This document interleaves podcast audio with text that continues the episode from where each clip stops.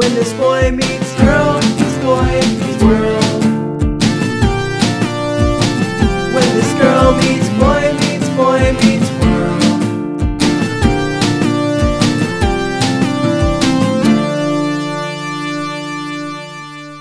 Hello, class. Open up your textbooks to Boy Meets Girl Meets Boy Meets World, Season 4, Episode 8, chapter titled Dangerous secret. Dangerous Secret. And before we start, I guess, like, right up front, we should say this is going to have some serious tones to it. Uh, yeah. So I guess content warning. Yeah. Um, if you have an aversion or uh, a bad reaction to abuse in any form, then maybe skip this one. Yeah. Um, it's a very heavy Boy Meets World episode. We'll get to that in a minute. Um, Tanya, how you been? I've been really good. Really? Yeah. How about you? Good. I've been okay. What? Have you only been okay because you've been kind of sad about getting another year older I got really old really fast. overnight? overnight and I didn't sleep afterwards. So like I just feel older even than I did. Like you know how a lot of times you go on the next day and everyone's like, you feel older?" I do. I do feel older. Yeah, I'm sorry. if you were trying to make me not feel guilty over all of I mean, this, I'm not. I'm just talking. So yesterday, which was um Oh, it was my birthday. yeah, so we're recording on Sunday. So we've just been recording all willy nilly, all over the place. Last week I think it was Friday. This week we're doing it on Sunday. Usually we do it on Saturday, but I guess we don't have a schedule anymore. We are You guys- rebels. You guys don't care. You get it on Monday at 4 a.m. Doesn't matter. Right. Um yesterday, July 11th, 7-Eleven day. Oh, except 7-Eleven day was canceled. I mean, it was still 7-Eleven day, but they just decided not to do free Slurpees. Right. If you had the app, you could get free Slurpee, a free Slurpee all month, but the proceeds for for something or other would go to The charity. proceeds from your free Slurpee? no, to like, never mind. I okay. It. They were doing a charity drive. Okay. For the month of July. Good job. 7-Eleven 7-Eleven, was. I think. Um, but you had to be a part of their membership, which I was, I think, but I forgot. Okay. Go on. What? Where was this going? We're tired. Go. it was going to July 11th is Alden's birthday, and that was yesterday. So he is now 37, and we ugh. finally ended birthday season. Thank God. yeah, my birthday is the end of our family's birthday season, where we go rapid fire a birthday every two weeks. I kick it off with a bang. Uh huh. Well, the the month of May is all about Tanya. Uh, even though all three of our children's birthdays follow it up within a month, uh, it's about the month of May. I started off in May, and then boom, boom, boom, boom, it goes Finley, Aubrey, Caden, and then it ends with Alden, and we are all within a month and a half of each other. Yep. So we're we're done. Birthday season is over. I- we can actually breathe a sigh of relief. And I Yeah. thought that this morning, like, whew, all right, life can go back to semi-normal again. Sure. I mean, no more birthdays. Yeah. There's no normal at this point. But I mean, go ahead. I said semi-normal. All right. So Did you have a good birthday? Eh, I'm very tired. So on my birthday, Tanya decided she would watch our nephew, and I am fine with that. Like I love our nephew; he's the sweetest. And uh, all day on my birthday, I was thinking this kid is just the greatest kid. Like, and he is a great child. Yes. nine month old, and he's uh, so well behaved and happy and fun. Very chill. Very. He adapts very well. He loves me. And me. Yeah, but me the most. And then bedtime comes and he does not sleep well. Well, he sleeps. He sleeps well. He sleeps loud. Yeah. He makes a lot of noises in his sleep. And like noises that make you think he's awake, but he's not awake because then he'll like he'll like growl really loud and then start like, snoring again. And snore he's a snorer. And gasp for breath. And uh, we also, I guess, I think because it was my birthday, uh, Caden let his dog sleep in our room. And uh, so we had Tanya, the baby, and Fred, our dog, all in our room on I for my birthday. Tanya snores, the baby's snoring, and Gat. Like that was the worst part for me. That's what keeps me up. Is like he'll be snoring like, and then he'll do like a, and I'm like, oh my god, he's God, I gotta check on him. Right. So back in February, we watched him for like three nights, I think. And he was very little. Uh, and we had never, we had hardly been around him. And he has like a lot of breathing issues, but nothing so bad that the doctors are concerned. Like my sister's taken him to the doctors a million times and I'm like, why does he breathe like this? And they're like, he's fine. He's fine. Like this is not abnormal. But when he is sleeping, it sounds terrifying. Yes, and I can't sleep. Um, so anyway, yeah. At one point last night, I like the baby is snoring. I look over to my left, and Tanya is snoring, and I've kind of like grown to accept this. And then the dog starts snoring, and I was like, "What am I even doing anymore?" It was a bittersweet symphony. Uh, I didn't find this sweet. I got out of bed and walked to the kitchen. Um, got did you get cake? I got a little bit of carrot cake that Aubrey made me for my birthday. How was that cake? So amazing! It was the best cake. I put it on my Instagram if you want to see it. But um, She's she- a prodigy. She is amazing. Yeah, that that I haven't had carrot cake in many years because I um, uh, realized I had uh, gluten intolerance, and they don't really make a good like you can find a good gluten-free chocolate cake here and there. You can find good gluten-free uh, vanilla cakes, like normal stuff, because that will sell. I've never found a good gluten-free carrot cake. So this is the first carrot cake I've had, I think, and it's since since realizing my issues and accepting them. Because I think early on I knew I had an, uh, gluten issues, but I still dabbled. Dabbled by he realized and we ate Pop Tarts before bed every night. and Taco Bell all like it twice a week. And cereal that was some of it was glutinous. yeah. So Um, but she took everything into account. Like it, she sent me out for ingredients, and I had to go all over the place because uh, he also is lactose intolerant. So like, I mean, no one's ever diagnosed me with that. uh, but you are. So it's clear to everyone around me. okay, so he's got a lot of stomach issues. and she she adapted all of it. Like, yeah. So. and like got dairy free cream cheese to make cream cheese frosting. Like this cake was out of this world. Yeah, and it- she is amazing. Yeah, and she is 14 years old. Like I can't even imagine what she's going to be doing when she's like 18 or 19. Yeah. So your birthday was good. my birthday was good. Yes, I'm so tired. Um. Anyway, how was your my birthday? I enjoyed your birthday because when Jude is here, our nephew, it makes it so I can't do anything other than take care of him. So like all of the pressing things like the gardens and stuff actually like had to wait and I had to be like, well, they'll be okay and and they were. Like everything was fine. So I actually relaxed more because Jude was here than I would have normally. But I also had to get up very early this morning with him and then stay up all morning with him and he missed his mother very much as of today Yeah. So but it was a good weekend yeah. Otherwise, um, that's it. I guess. Right. We haven't done anything i else. I think so yeah that's it we had i mean that yeah that's it We've also watched boy meets world yeah we did. We watched just now just now. we're really flying by the seat of our pants here Yeah, because Tanya's tap dancing on the chair that we're recording on. Um, so we watched Boy Meets World season four, episode eight, chapter titled. Dangerous secret It was directed by Jeff McCracken, and I'm not sure who wrote it. I looked in several places and I couldn't find a definitive answer.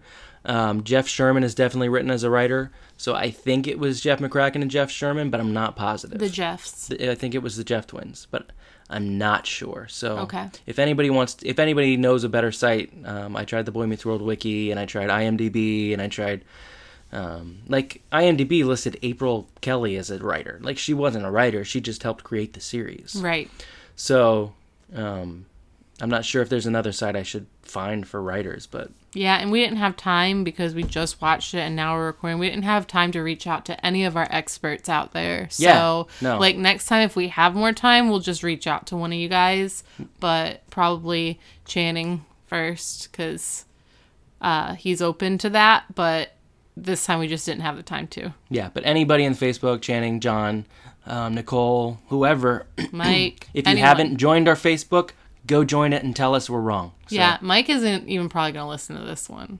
He doesn't like how serious it is. Mm. Yeah, he, he warned us that this was a, a heavy one. And he, he was right. So Tanya blurred me up. All right. So the blurb for season four, episode eight, Dangerous Secret is Corey is upset that Sean is being secretive about a girl. Also, it was Channing Arnold that warned us, and Mike just Oh. chimed in like, "Oh hey, I don't like the serious ones Oh, very yeah. much." Um, sorry about that. So, classroom or not, Tanya? Not. We're at the trailer. We're at Sean's trailer, and like Corey's Hunter's- got the Hunter house. the Hunter house. Um, I'm trying not Corey- to call it the trailer so much. Like, it's just their house. I mean, that's true. I guess I wouldn't have been like the cottage or the bungalow. Or like Corey's two The bedroom condo. or two two story house. Yeah. Corey's single family home. yeah. Good point. Um, so Corey's standing there. He his arms are full of groceries and stuff, and he's like banging on the door. He's like an old lady kicking mom. on the door because his he's got three bags. like, Only one that has a handle. The rest of them don't. Yeah. And like Sean comes and he's like, Corey, what are you doing here? It's the middle of the night. And Corey's like, Well, you're sick, so I brought you uh things that you might need. I brought you aspirin and cough syrup. This is like just the essentials, but it's three bags full of stuff. And then Sean's like, Vapor rub? That's essential. that is 100% essential. Vicks Vapor Rub has gotten us uh, through the last seven, Seven years. years. Jinx, seven years in our house. And can I just say, like, You can. back in February, No, Caden. I take it back. You can't. Caden was really, really sick, like terrifyingly sick. And um there's that like old wives' tale where if you put like Vicks on someone's feet and put socks over it, like their fever will break. And I was like, there's no way that's true, but let me just check. Like I was coming home on my lunch breaks to make sure he was doing okay. He was very sick.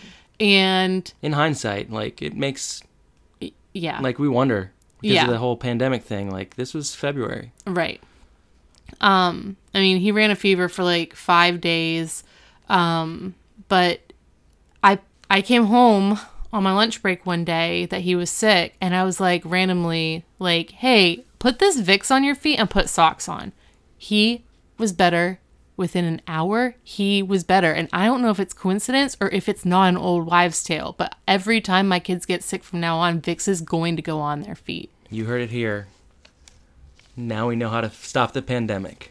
everyone put Vicks on your feet and then put socks on and then just walk around like that please. and like we're she fine. She is not a doctor. also wear a mask. I'm not a doctor. Put Vicks on and wear a mask. Do wear a mask. Definitely wear a mask. I don't care about the Vicks. Putting Vicks on isn't going to hurt anything. Just That's put Vicks on and then wear a mask. I that's fine. I'm okay with you wearing Vicks. I'm just telling you that it's not going to save your life. It's not going to save your life, but in case it does do something, put Vicks on and then definitely wear a mask because it definitely does do something. So Corey gives Sean Vicks, um, and Sean thinks it's ridiculous. But as Tanya has pointed out, it's the most important uh, thing in life. and then Sean is like, I can't believe you didn't bring me flowers. And Corey's like, Well, I did, but I, I thought maybe that would be going a step too He far. He said maybe I was afraid that would be inappropriate, and Sean goes, "It is." um, and Sean is like, "Okay, I need you to go now. Okay, like I'm I'm I'm so sick, um, and I need to get to bed." And Corey goes, "Oh well, let me just plug in your humidifier for you." And he walks to go to Sean's bedroom, and out walks a girl. And not just any girl. Straight off the set of Jurassic Park. Five years earlier. I mean, she's the girl from Jurassic Park. You know what? So I want to say this. I'm gonna try to avoid the Jurassic Park thing because She was also in Tremors. she was also in Tremors, and Tremors is awesome too. I love Tremors. But my point is, I looked up after we watched the episode. Uh, I looked up uh, man, I forget her name. I literally just looked her up. Ari- Ariana. Ariana Richardson. Ariana. Yes. Ariana I would, Richardson. no, it's Ariana. Ariana Grande. Whatever. Richardson. So I looked her up just to see what she's been up to because she's a fantastic actress Yes. as a child at least, uh, and she doesn't really do anything in her adult life. And I found her Twitter, and in her Twitter she posts like maybe once every six months. BTW. Her last tweet was, "Can't wait for 2020. I hope this is gonna be a great year." Whoops. Sorry, Ariana, but the T Rex got us. Um, but every comment on her any tweet, any of her tweets, every single tweet Park? is I I just rem- I remember seeing you in Jurassic Park. It's weird to know that you're 40 now. And like you're so, So- beautiful now and I who would have thought even when you were on Jurassic Park. Like So I so I do remember her from Jurassic Park, but I also remember her as the girl who was so good at crying in every Lifetime movie. She was in like four or five different movies where she was kidnapped or uh, switched at birth. I think there was like one where she was a girl who found out that she was switched at birth. Uh, she might have been found on a milk carton or something. I can't quite remember. She was in a lot of of Lifetime movies. so it's entirely possible she got out of acting because all of her roles were traumatizing because Yes. let's get into it. Um Do so we she- have to? I think we have to and I think it's time to stop joking. I don't um so one of the things that this episode did that was just done very well is they kept it lighthearted but not inappropriately so. Like there were jokes in there that lightened the mood some, but it wasn't done in an inappropriate fashion considering the subject matter. Yeah, but I don't know how capable we will be at doing that because um, I mean- Jeff Sherman didn't write this podcast episode. Yeah, it's going to be a rough one. It's going to be a rough one. So anyway, um, Corey's freaking out about Claire um, walking out of the bedroom, and uh, and he like runs out with all the bags. well, he and- takes everything with and him. he, Sean makes him promise he won't tell anyone, and and Claire, um, Claire comes out and she's like, "Please, promise you will not tell anybody that I was here." And he's just like, "Okay." he says the only person I would have told is Sean, and he's right here. So unless he's more stupid than I realize, uh, he already knows. right. And he says, he says, "Let me just take my mentholatum and go home." So uh, we cut to Chubby's now, um, where Sean and Corey are sitting and talking, and, and Corey's just like, Sean, so uh, we tell each other everything. And Sean's like, there's nothing to tell. I've told you that. So Corey's under the impression that Sean has like obviously gone all the way with this girl because she spent the night at his house and he feels like he's very behind because he's had a girlfriend for a thousand years. Like since they were born, they were together. Mm, no, Corey. Like season one, you barely talked to Topanga, but whatever. So since they were born, they were together and they still haven't had sex. And he's feeling very behind and he feels like he has to to catch up to Sean and he wants to know what's going on with Sean and Claire and Sean is not saying anything. It doesn't it's weird to me that Corey doesn't realize that something else might be going on because Corey nor- or Sean normally would say something. I think kind of, yeah, but um, this is just pointing out like Corey can't see through his own insecurities, and he's he's decided that this is a thing that makes him insecure. What's surprising to me is that up until now, he doesn't think Sean has had sex by now Right. because of the Sean spends nights with girls all the time. right. Um, and I'm sure he thinks that Sean would tell him, but at the same time, if I'm Sean's friend, I'm going, oh, he's way ahead of me, and that's okay. Right, like you would have just assumed that you guys were in a different league. Right, but maybe this is tied into the fact that Corey is starting to feel insecure about the fact that Topanga doesn't want to go any further right now. right. Um, so anyway, Sh- Corey says, um, "Sean, you know, I, I, you're you're out here doing whatever, and I'm still walking around with uh, my address sewn into my pants." And Sean goes, "Well, I mean, that's a good idea because it's really hard to remember three, two, one." um, and Corey says, "Look, I'm just I'm ready to take it to the next step with Topanga." And Sean goes, "Okay, we'll take it to the next step." And Corey goes, "What's the next step?" So now we go to uh, Corey's single family home, where callback where uh, Topanga comes over, Yeah. But, But, before that, Corey's walking down the stairs. and he's like talking to himself, sort of. He's repeating things He's to himself. He's like getting ready for Topanga to be there, and like- he's just like, "May I take your coat? Oh, this outfit? Oh, I've I just put this on. Like I've always had it." So he's like preparing what he's gonna say when Topanga Yeah. comes in. So he opens the door and goes, "Oh, hello. May I take your coat?" And she goes, "I'm not wearing a coat." And he's like, "Oh, this outfit?" Um, so he brings her in and um she's like, So what do you want to do tonight? You wanna go to the movies? You wanna hang out here? Like what is it that you wanna do? And he's like, Well, I was thinking I could show you my CD changer and she's like, I've seen it. I was with you when you bought it.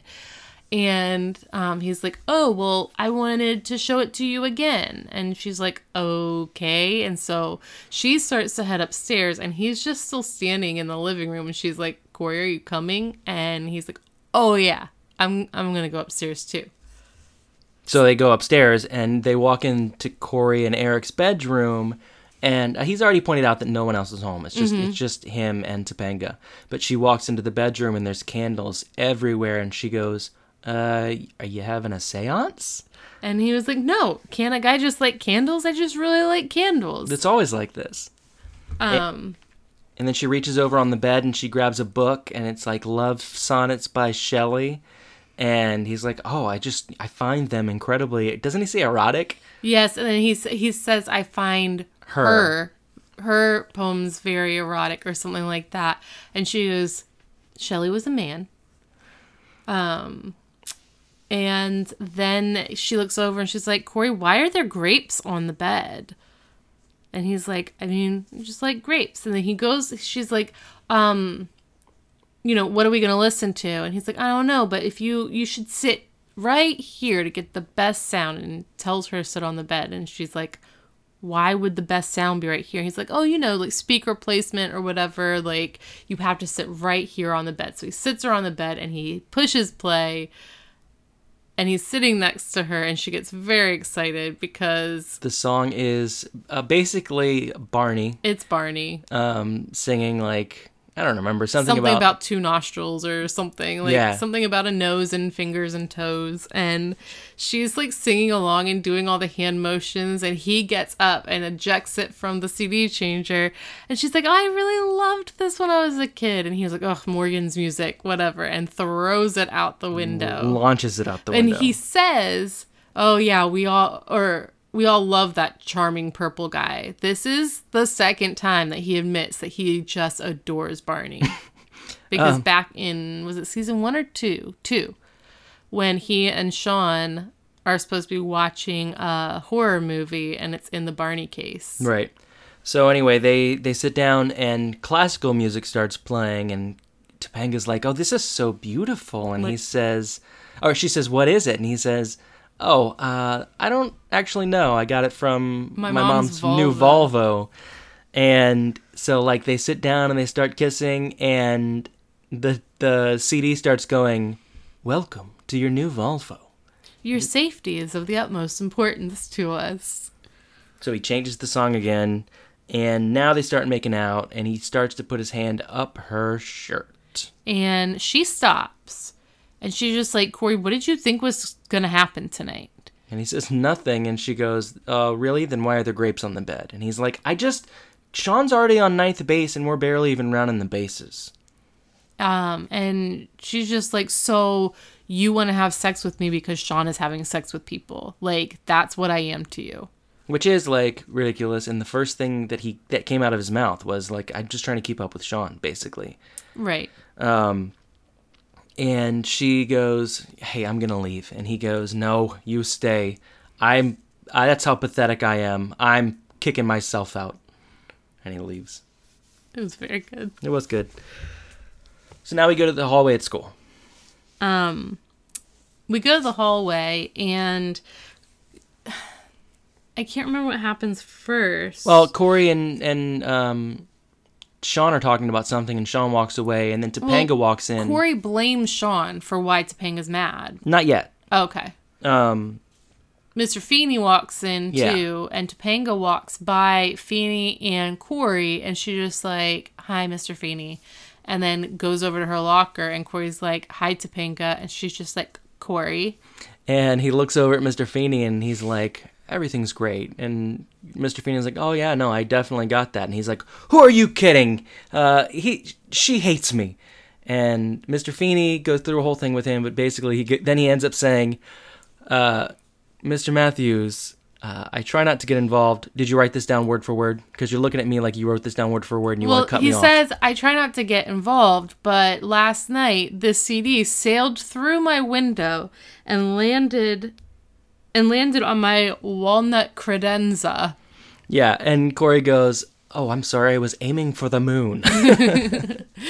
And Feeney says, like, you know, there's trouble in paradise, but like, and I don't normally care about you guys' relationships, but you guys are just so adorable. And he says it like sort of sarcastically, but also seriously. I don't know. I felt like it was serious. it was both. I think it was serious. It was in like a snarky manner, a snarky but serious manner. So Corey's like, Do you have any advice for me? And he says, It's always important, no matter what, that you guys keep the lines of communication open. So Corey walks over to Topanga and he says, Topanga, if you're upset for how I acted the other night, I'm sorry.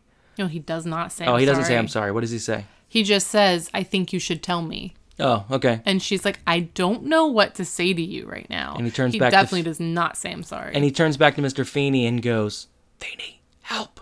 Like, and "You got anything else?" And Mr. Feeney like shakes his head and shrugs and walks away. And then Topanga looks at him and shakes her head and walks away. And then Corey goes, Well, if nothing else, I'm good at making people shake their heads. Mm-hmm. And Corey basically confronts Sean then about why Topanga's angry. And it's like, this is all your fault, like, because you had a girl spend the night at your house, and now Topanga's mad because she thinks that I was just trying to, like, do stuff because you do stuff. And Sean's like, wait, you told Topanga that Claire was at my house. Yeah, he says, You promised. Like, you promised me you wouldn't say anything. And Corey is like, Well, yeah, it's Topanga. And he's like, You promise. And he walks away. Shaking his head. And then Corey says the thing about shaking heads. Oh, really? Mm-hmm. I don't know. I wrote it down first, so. Oh.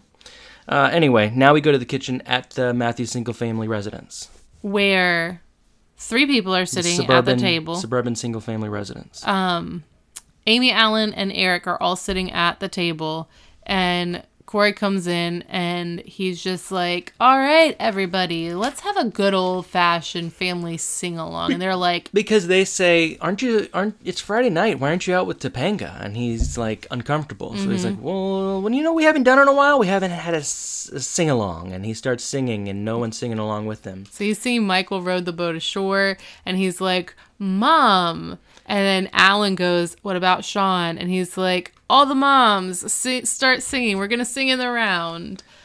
And then uh, uh, Amy says something, and then Corey says, "All the lonely boys." He's and, like all the all the friendless, girlfriendless, lonely boys. and Eric starts singing along with him, all excited.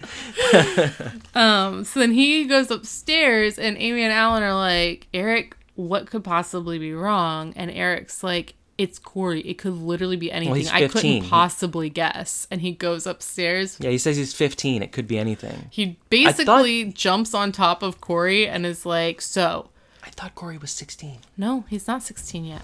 He's been 15 for like two seasons, I think. So yeah, he jumps on top of Corey. and he's just like, so, uh, is mad at you because Sean is uh, moving ahead of you, and you want to do things with Topanga, and it's just Well, not working out for you. No, Eric says Sean's rounding the bases and you're not even catching peanuts. That's what it is. or he says, and you're stuck catching peanuts, and Corey's like, at this point, I'm not even getting Oh, yeah. peanuts. yeah. Um, so they start talking about how Corey goes, Eric, you know, we've talked about so much stuff, but you never told me about your first time. And Eric goes, Well, okay, you remember Mitchell Davis? And Corey goes, Well, that's an unexpected turn. Um, What about your second What about your time? second time?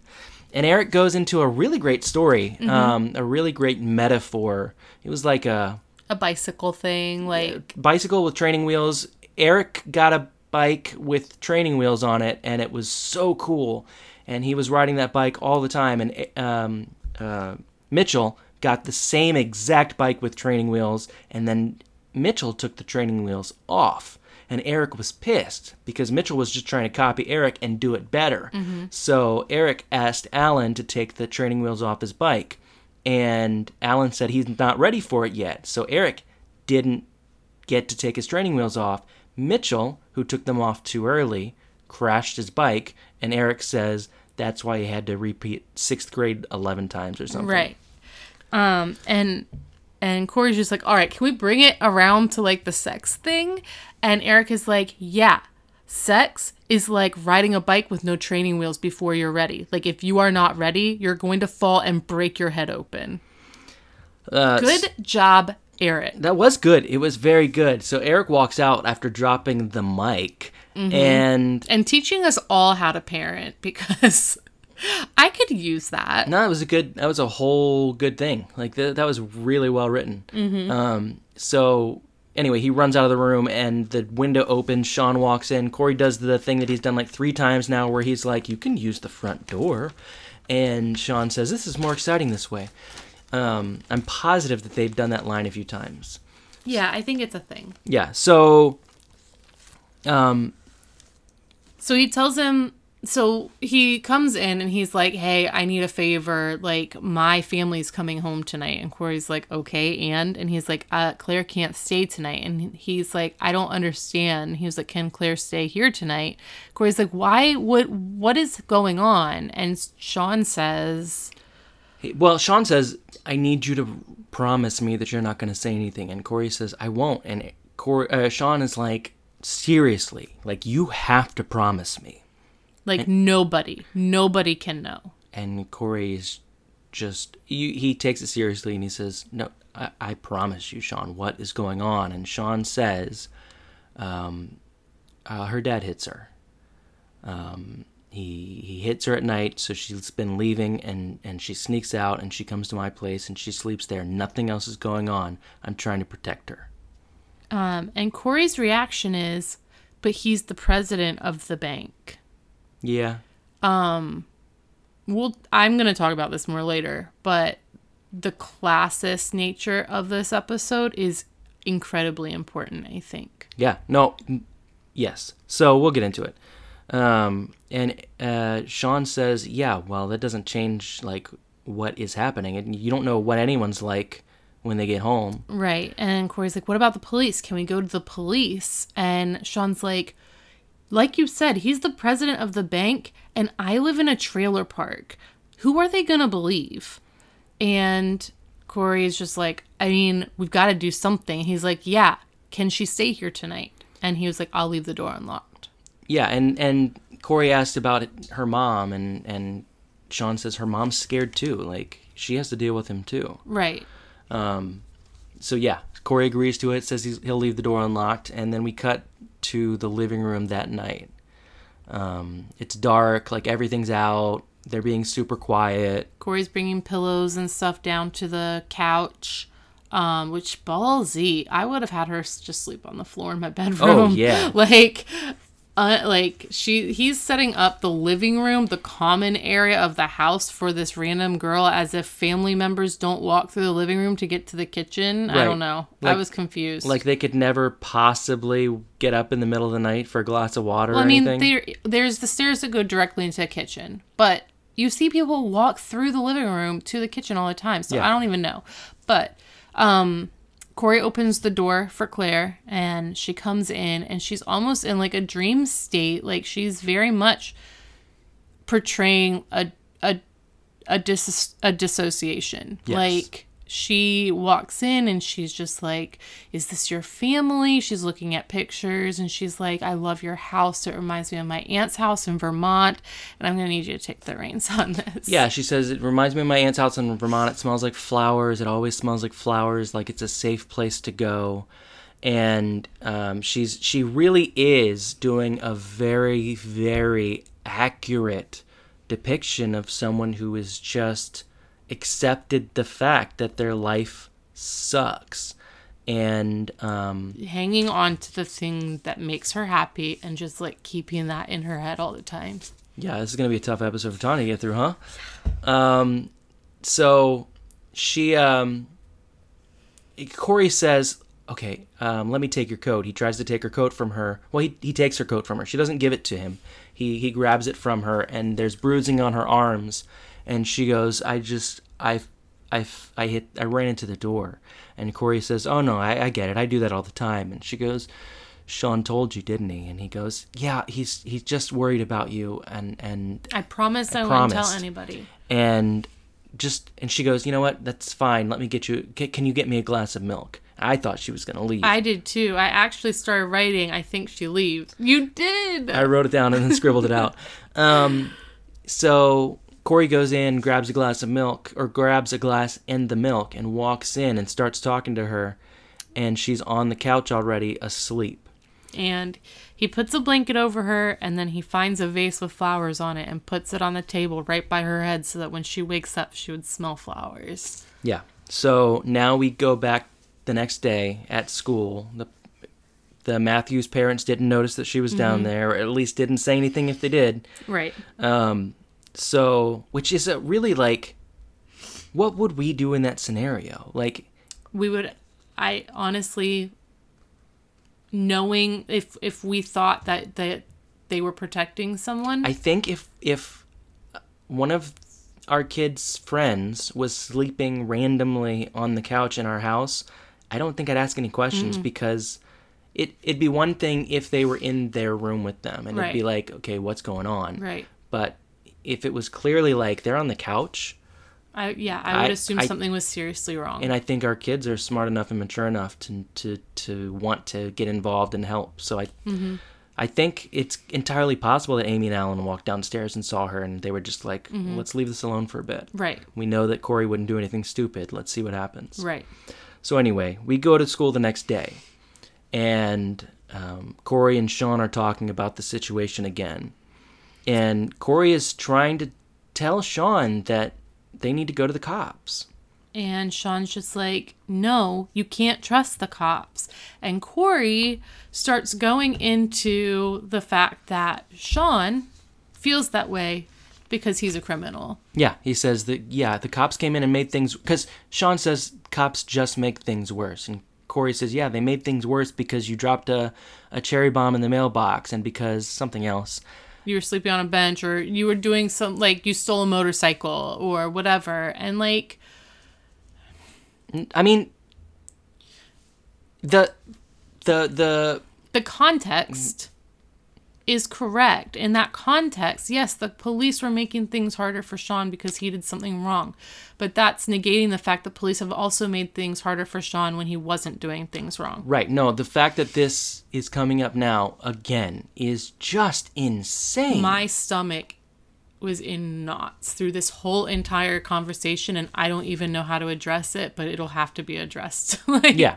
So Corey says like we need to tell the cops. Like we have to do something. We can't just let this happen. And Corey like has that in him where he just feels like he needs to take the reins and fix everything. But and he is doing a wonderful job of portraying a upper middle class white kid who has Right. had nothing bad happen to him that caused him trauma through his entire life. Yeah.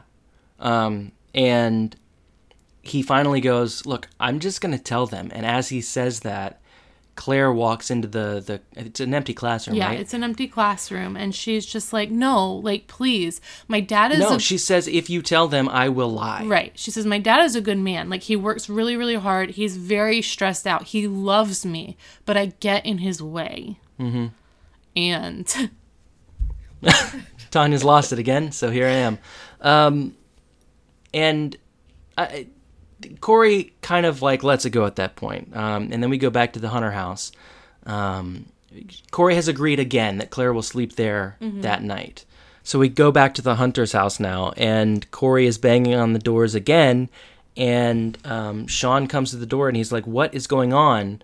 Um, you told you said that Claire could stay at your house tonight." And Corey brings her in to the light. And she is She has a black beat eye. up. Like Yeah. her lip is busted, her eye is busted, and Sean immediately runs over and he's like, I'm so sorry. Like I should have been there. I can't believe this happened to you. Like, we're gonna make sure that you're safe.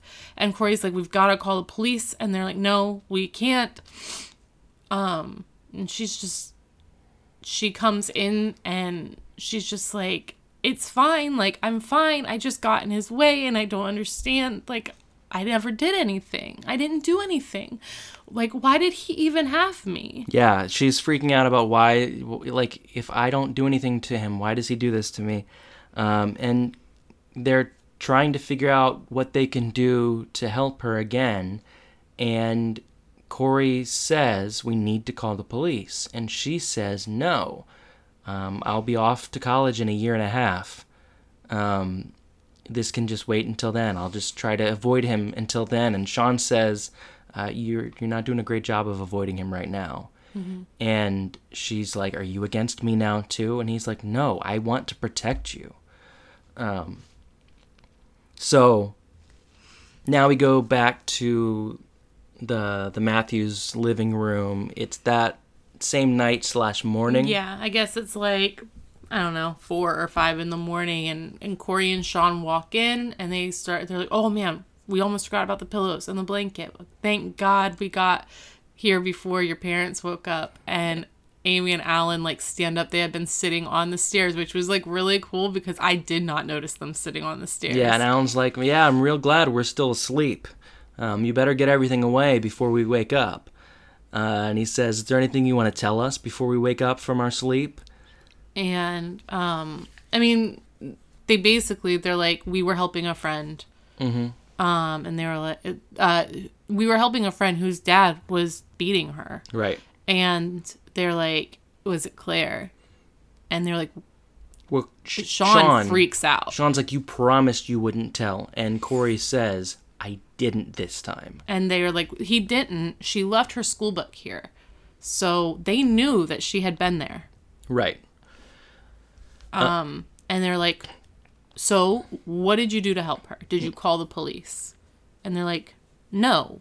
We put her on a bus to Vermont. Like it's a really really good place. Her aunt lives there. There's flowers. It's great. She loves it there." And Alan's like, "And what are you guys going to do when her dad goes after her?" Eh. And and Sean's like, "He's not." And they're like, seriously, guys, children, what are you going to do when this man goes after this little girl? And Alan says, you have to call the police. So they go to call the police. Yeah. Then that's pretty, And that's basically the episode yeah. So now we go to the credit um, scene. Yes, and they're in Corey's room. It's it's just Corey and Topanga. And they're looking at pictures. They're looking at pictures and they're remarking on it, and it's it's they're pictures of Claire at her new place. Like Claire sent them pictures at her aunt's. and she's happy and she's showing pictures of how beautiful it is there and um I guess they're reading a letter from her and uh Topanga's like, "Well, see this is great because like her dad's in counseling and she hopes that they'll be able to see each other again soon." Like, fuck. what? Oh, Yeah, uh, and and then it turns to the what was the B plot of the episode. Um, uh, Topanga, well, Topanga says like I'm so proud of you for helping her. Like thank you. Like that was amazing. You're an amazing person, and And he she says, "Oh, and here we are up in your room again." And he's like. "See, no candles. There's no candles here. I'm a new man." and she goes, yeah, but there are grapes on the bed. And he's just like, "I mean, I like them."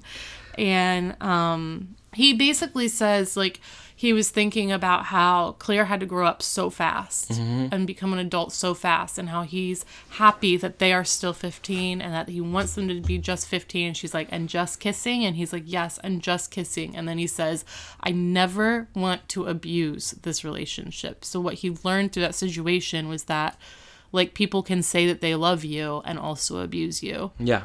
Um. So um, they start kissing. It gets a little hot and heavy, and Corey says, "What's going on?" And she says, um, uh, "He said I thought we were we weren't running the bases," and she says, "It doesn't mean we can't take a little a lead off of first. Um, cute little joke to end a, a very heavy episode. Um, so uh, now, apparently, when this episode aired, like on TV and and any kind of syndication, um, any reruns of it, they aired it with a um, an abuse hotline afterwards. On Disney Plus, it doesn't have that. Um, right. But needless to say, like, I find it interesting. I mean, now where media stands now, you put that stuff at the beginning of an episode, whether it be a podcast, a TV show, a movie, or whatever. Um, and a lot of that is because of the fact that people are affected by things, by trauma that has happened to them, that even if they find the smallest bit of um, similarities in it, it can throw people into a mental tailspin for a very long time. Well, and, and these are good messages that are good for people to hear and to know about. It's great for people who aren't involved in these situations to see real life situations that they can learn from without being in it themselves. Right. Because you never know what you're going to come across through in your life. Hmm. Um, but it's also good for the people who are in these situations who might need kind of um, maybe not need, but might benefit from kind of a nudge saying like, "Hey, this isn't okay for you." Right. Um, but for anybody who's been through it and has gotten through it and is dealing with the repercussions of it, um, watching it can throw you into um, a bad place. I mean, Tanya Right. spent half of this episode crying, so um, it's it's. I get why there are content warnings, but I wonder too if sometimes people who need to see the messages don't see it because they want to avoid it. You know? I I see a point, and um, I think this is a really good conversation to have because content warnings are there because you can choose whether you continue to watch or listen. People know what their threshold is. I know that I cannot watch um, A Handmaid's Tale. Like, I see the content warning, I see why there's a content warning there, and I know that I can't watch A Handmaid's Tale. But like there's other people who maybe have gone through the same things as me who can watch The Handmaid's Tale because they know what their threshold is. Right. Like I think that the important thing about content warnings is it's saying it's not saying, "Hey, anyone who's been through this stuff, don't watch it." Right. Like it's saying just letting you know that it's here. That's all it is. Right. Um, but anyway, my point was now those are at the beginning, where before it was always there was something at the end of a heavy episode, and and not just in TV, but in radio shows and everything. It would be at the end where it would be like, so we dealt with some heavy topics here tonight, and we just want to let you know that there's people out there who can help you with this, like whether it be a drug episode, an abuse episode, a, a homeless episode, like there was always that thing where all the cast comes together and they're just like, we really want you to reach out to people if you need help. Um, I think putting things at the beginning is is a, a better step forward too. I, I think so too, but I think at that time too, like we, it was a different time and place. Oh, like yeah. these weren't things that were being talked about in the open. Um, you couldn't um, um, listen to four hundred thousand podcasts about the topic that you want to learn about. Um, so sometimes I think that a lot of the people who were were creating these thought we'll hit them in the face with this. That way, it'll really wake people up. yeah, um, which probably wasn't bad. Right. Things were in such a weird state of being very mild. And parents just loved hiding the real world from kids. Right. like I grew up in that world of being homeschooled and only going to church and my mom thought she was just protecting us from everything like Yeah, but it, it and it wasn't just you like Mm-hmm. um it, it was a really weird time period i think where all these parents went through the 60s and 70s and were crazy kids mm-hmm. and then all of them became parents and were afraid for their kids to find out that these things existed right it, and it, it's just a really odd thing that happened Mm-hmm. there. Um, and then, then our generation has kind of grown up through all of that and, and has learned on our own. And I think now parents tend to kind of, you can't shelter the kids from these things anymore. Like, it's Mm-hmm. I think we were the generation that learned like we knew specifically that the more you throw something in a child's face of like you can't do this you can't do this and i'm protecting you and you can't do this the more a person is going to be curious about it I think too we were kind of forced to to adapt because our kids have the world at their fingertips at all times. We can't keep them from it. That's even true. even if we keep one of our kids or all of our kids from something, Mm-hmm. they're going to go on a car ride or a bus ride with a kid who has all of that. Mm-hmm. Right. So um, that's almost making it worse is when you try to, to limit them right I mean, to an extent. You you you adapt to their age. Right. Like I don't also don't agree with having a four year old with unlimited access to whatever internet they want. right But anyways yeah, all that being said i don't know if it has anything to do with what we're talking about does. but i'm not crying anymore so that's good ah, I bored her out of her tears. all right so how'd you feel about this episode I think in general it was a really good episode. Um, it was hard to watch, and it's funny because I think this episode um, was written so much better than last week's episode, but this episode is so much harder to watch than last week's episode. Um, so I think it was good, and I think it was a good message, and I think it was well written in a way where you kind of saw the whole picture. Um, um, you, we're obviously watching from a 1996, or is it 97 now? i don't remember I think it's Well, you- you, still. used to read the dates that they came out Yeah. don't I couldn't even find the uh, the writer this time. I think it's still 96, but I'm not positive. Um, but this was a weird 96 bubble where I think it, it wasn't the 2020 look at what we're going through with the police bubble. Like, um, not to say that things were not happening with the police sure, but we didn't see it or know Right. about it as much. Now it's in your face. Right. Um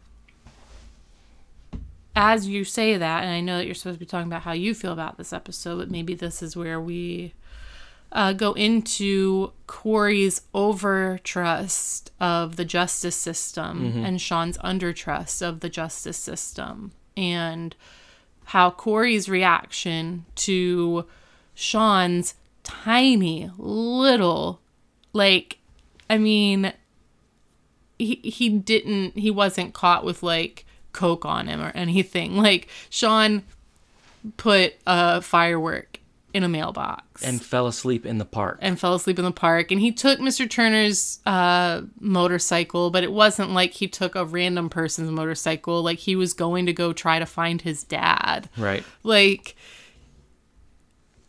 and Corey's like, but you did things wrong. So of course you don't trust the police. Like that is a very, very damaging way to view the justice system. It is, but I don't think it's. Um, I I didn't think that they were um, implying that Corey's way of thinking was right. I think they were trying to say like, no, like you're wrong. You can't do anything here. Yeah, I do think um they handled it in a really interesting way because there was no definitive right or wrong here. Right. It made it very clear that even though they contacted the police, the dad did not go to jail or prison for beating up his daughter every single night to the point where she didn't live with him anymore. Mm-hmm. He didn't go to jail. He went to counseling. Yeah. I don't think that was an an, an inaccurate portrayal. No, that's what- incredibly accurate. right. It's so accurate. And I think that's why I get so emotional because I know for a fact that our justice system does not do anything to protect children. Right.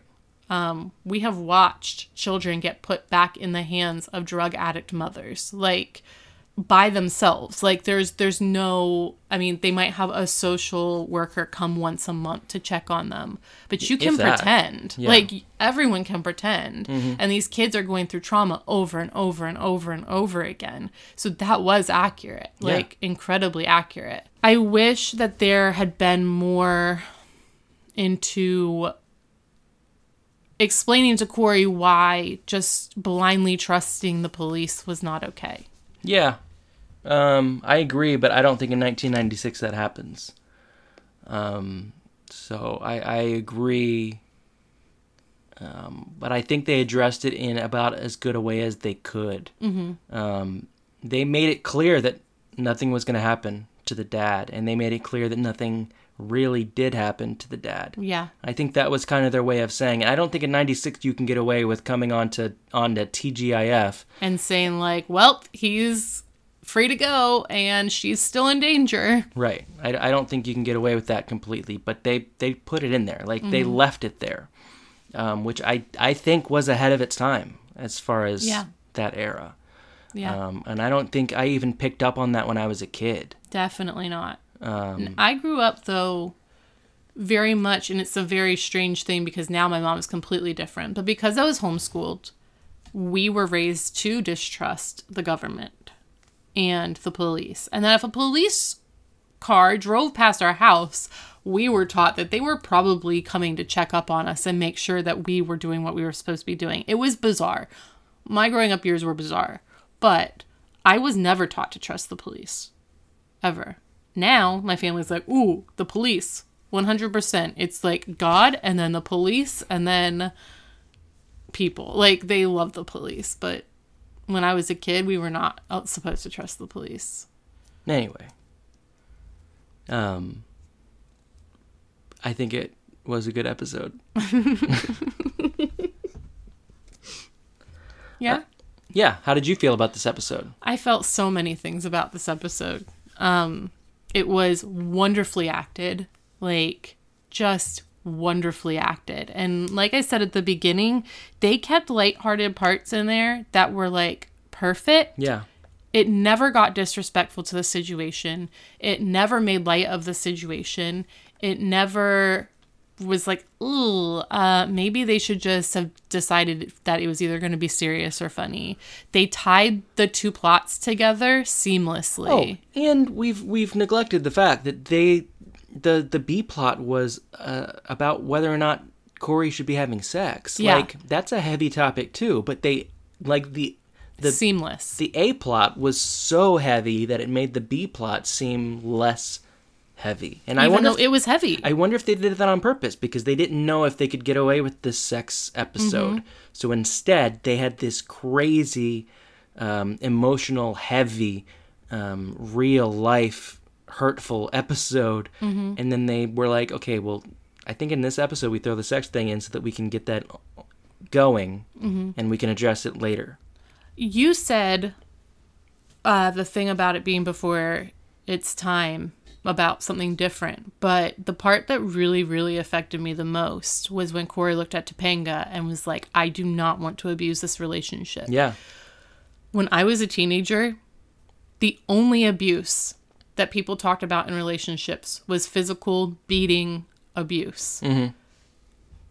Corey made it very clear in that just those few words that there are more abuses and that he was not going to do that. Right. Like that hit me so hard. That was so far beyond its time. Mm-hmm. Like so far beyond it. When it comes to sex, guys thought they had to pressure girls to have sex all of the time. Right. All the time. Like that was a normal thing. And and I think girls thought that they were supposed to be pressured into it. right. Yeah, it was it was very like looking back, it it mm-hmm. because everything was so taboo and talked about but only in the most crude ways. Like it wasn't brought up in a healthy normal way ever. It was Right. always like no no don't talk about it, don't talk about it, don't talk about it until it was like over the top MTV style. This is what sex is really like. Right. Um and there was a very uncomfortable and relatable part when Corey and Topanga are in the room and the candles are lit and everything, and Corey can't even say sex. Like he can't. Like he can't say it. And I remember as an adult like watching something i think it was probably degrassi or something like that where and they always just like would come out and say whatever in that show. That was what they were about. And i remember them saying like if you can't say the word sex you shouldn't be having it. And that was the first thing i thought but that like sometimes my brain still goes to that place of like i can't talk about this because of that's the era that I was raised in. Of the you can't talk about it. You can't say these things. It's so weird. But anyway, they tied the two plots seamlessly together. Um the the fact that they did point out that the the father didn't go to jail and that she might see him again soon. Topanga made it sound like a sweet thing. And Yeah. that's what upsets me is I it's not a sweet thing. Yeah, that was weird. She should never have to see that motherfucker ever again. That was a weird tone at the at the very end there, but um, I almost like didn't pick up on it because it was so weird. I do think and and unfortunately it's a common misconception that abusers change and I don't think you should ever give abusers the um grace for yourself. Like if you have been abused by someone, let someone else Yeah, prove that they've changed. yeah, do not be the person that's like, well, I guess he's changed, so I'm going back to him, or I'm going back to my family, or I'm going back into this toxic situation. Like, if they got better, then they can prove that to somebody else. Right. They've already destroyed you. Like, she should not see her father again. agreed. So that's that like that I think that's one of the main things that that I want to say about that is that if you have been in a situation where you've been abused or you feel unsafe even as an adult like with family members or you feel like it's toxic when you're with family members and then you start seeing them change or you see them go to therapy or they're like please just give me another chance like I've definitely changed. It's not your job to go back and let them prove to you that they changed. You can go on, live a happy life, whatever, and they can prove it to someone else. Uh, nine times out of 10, they didn't change and they aren't going to prove it to someone else. They're just going to prove to be worse and worse and worse with every person. And that's how I felt about the episode. Yep. Okay. Um. So, wow. How are we gonna end that? I don't I don't know. I so before we started recording, I got on the thread where um Channing Arnold had said like, "Hey, just a heads up, this episode is uh pretty deep and rough and um I'm just letting you know." And I commented on that today and was like, "Ugh, like I I don't even know how this is going to go, guys. Just letting you know." so, anyone who's in the Facebook group has been warned. Yeah. Um. So that'll do it for us. yeah. You can find us um, if you have anything you want to say to us, um, anything you want to lighten the mood with. Uh, Or if we've made a point that you disagree with, yeah, like for sure. I would love to view things through a different glass. Like I used to be a rose-colored glasses person and now I'm very much just like a very cynical person. Yes. Um, it's been a wild seven years, guys. So, because of that, like if you if you have a story where like things have gotten better or someone has changed, like I want to know those things. Like cuz I want to start viewing things through rose-colored glasses at some point again. Like I don't always want to be a negative Nancy. so you can find us on our Facebook, You just type in boy meets girl meets boy meets world. And then you can you can join the the, the group there, and I'll approve you, and we'll talk Mm-hmm. about all this stuff, and um, Channing will warn you about the upcoming episodes. You will be among some of the greatest boy meets world scholars of our generation. It's true, and it's not us. It's not us. Like they are telling us things, and then we're like, should we even be doing this? These people need their own show, like Right. all of We're them. halfway through the show. We can't stop now, right? We can't just they can't replace us with new actors.